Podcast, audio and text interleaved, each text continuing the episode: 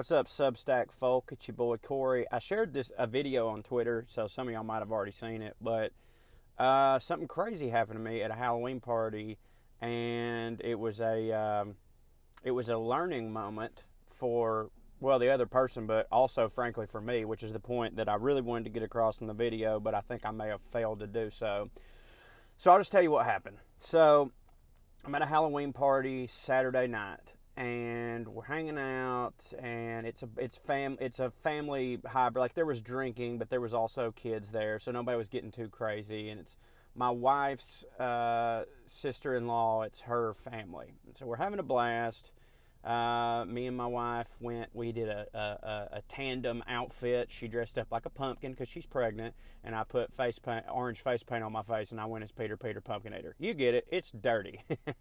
Uh, anyways we're having a great time now, we were in the living room watching football, and uh, if you're if you're in mixed company, and, and by mixed company I mean you're a maybe a liberal person and you're in there with a bunch of conservatives, and a political ad comes on, it's already going to get a little bit weird. But when you are in the political ad, as I was in the Stacey Abrams ad, it tends to get even weirder and uh, more. Uh, I feel more alienated and my defenses were already up, I guess I could say. It didn't get heated. It was just, oh, haha, yeah, I'm in that. I hope you got paid good, you queer, you know, whatever it was that they said. And I changed the subject. Well, then I guess somebody was on TikTok or Twitter, and naturally, as it goes, the subject of blackface on Halloween got mentioned. And um, as it often does, everyone looked at me and this dude, I won't say his name, although we're friendly, good guy. He was just like, you know, I don't understand. I mean, if how come we can't do blackface, but if some, if a black person does whiteface, nobody cares? Now I got to tell you, old me before therapy would have probably immediately popped off, called this person an idiot, uh, told them how ignorant they were, told them that they just, you know, they they just couldn't accept the fact that racism exists and they want to you know they want to act like white privilege ain't a thing and that they were born on third base acting like they had a trip all that crap. I would have done it. I would have blown up because in my brain i'd have been like dude you know why. You absolutely know why. But because of therapy and lexapro but actually i think more importantly the fact that there were kids in the room I didn't. I was like, you know what, man? Just answer the question. Answer the actual question he asked. He said, why is it okay for black people to do whiteface, but it's not okay for white people to do blackface? And I said, well, here's the reason. Uh, there used to be these things called minstrel shows, and they were theatrical performances that were absolutely set up to be racist against black people, performed by white people in blackface, often with the big red lips, holding a watermelon. It was an offensive caricature, right?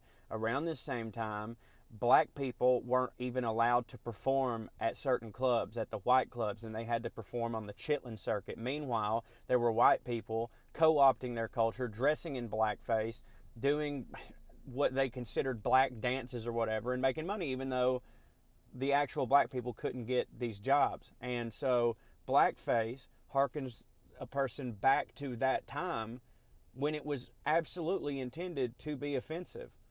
And because blackface is most often used in a caricature format, it's just it's just it goes back to a time when that was absolutely a thing that was racist and hateful whereas the same cannot be said about whiteface.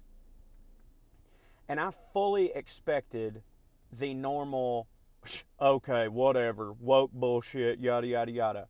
But what happened was they looked at me and they go, oh, wow, I didn't know that. That makes sense. And I was blown away. And I feel like a prick because I had already written this person off. I was basically like, I was explaining them that, but I was I, I, I, know I was being pedantic. Like in my mind, I was like, "Let me tell you, idiot." He really didn't know.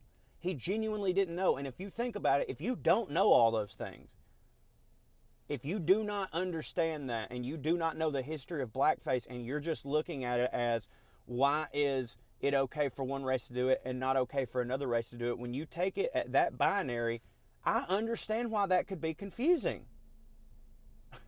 He didn't know, and now he knows. Now, do I think that's going to change his behavior on everything? Probably not. But it occurred to me in that moment that I, how many times have I done that? How many times has someone asked what I thought was an ignorant question and I blew them off instead of just saying, "Well, actually, I I, I kind of know a little bit about that. Would you like me to tell you?" And I'm not sitting here acting like I'm not trying to say that I did a good thing or a good job or that we should walk around proselytizing to people. I'm just saying there's no way that's only happened to me. Like sometimes these people really just don't know, and if they know, they will be better. There was a time that I didn't know. I mean, for the love of God, I can remember being in my teens, early 20s, and hear people talk about, you know, feminist issues. And people would ask me if I was a feminist, and I was like, well, actually, I'm a humanist. I believe that we should care about male rights too. I did, I, me, I remember being like that, only to later be like, yeah, men's rights are not really in question. They're not being taken away, so we have to care about women's, like yours aren't in jeopardy. I was like, oh my God, wow, that's true.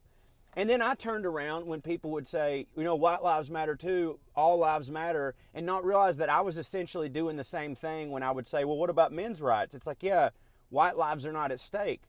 We all make those mistakes. And luckily, someone explained it to me and I listened to them. And that's all it took. And so now I'm sort of ashamed of myself. And I'm just wondering how many times I have blown off someone who was genuinely curious because in my brain I labeled them a bigot or an asshole just because they genuinely didn't have knowledge of something. And and you got to think if you really think about it, it's so easy to not have that knowledge. I mean, a lot of people stop learning once school's over because they they have kids and they go to work and they don't have time and on, on their off time they're not reading the history of racial prejudice in America they're watching Top Gun or whatever. And I'm not saying that you should not, you get what I'm saying. I'm just saying that sometimes people genuinely just do not know. Like, I think sometimes we fail to realize that, like, uh, people don't live their lives on the, not everybody lives their lives on the internet. Not everybody is on Twitter. There's a, there are quite a bit of things that in the past several years I wouldn't have realized were an offensive thing had I not seen something trending on Twitter. That is for real. That is a fact. And there's a ton of people out there that do not check Twitter and therefore they do not know that thing. And they're just a little late to finding out. They're just a little later to finding out than you are. Were you a bad person when you first saw something trending and realized, oh my God, I didn't realize this was happening. I should be more cognizant of that. Were you a bad person the moment before that? If you, your answer is no, then this person wasn't a bad person before you told them. They were just an ignorant person. Willful ignorance is a thing that happens all the time, sure. If you if that person had heard me say that and was like, "Oh well, whatever, I don't care to know that because I still think that blackface is funny." Okay, that's willful ignorance. That that's there's a huge difference in that. And willful ignorance is wrong, but just flat out ignorance, if you don't know the thing that you don't know, that's not your fault. So this really fucked me up, man. And I feel like I've done a bad job over the past several years. Now, it would have been just as likely for me to explain that to that person and then be like, yeah, I don't care, or you're making that up. That's left wing propaganda. But I don't know, man. I just think that uh, we don't realize how many actual learning and teaching moments there actually are if we would talk to people rationally. And if they start being a prick, drive off. You know what I mean?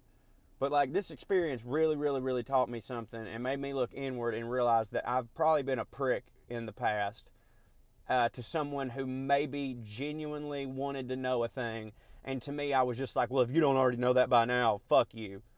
And that's just not true because how many things did I just now learn? And now I have some some superiority. Like like it's like it, this happens a lot. You'll learn a new word and the next day you'll hear somebody that don't know that word and you're like what are you an idiot how do you not know what that means you only knew a day before i think that happens with a lot more things thank y'all for listening to my rant i just uh, wanted to get that out and share it with my substack people i love y'all thanks to everybody who subscribes If you can't afford it, remember you don't have to unsubscribe. Just email buttercreamcorey at gmail.com and I'll take care of you. No questions asked. Love y'all. Have a great day.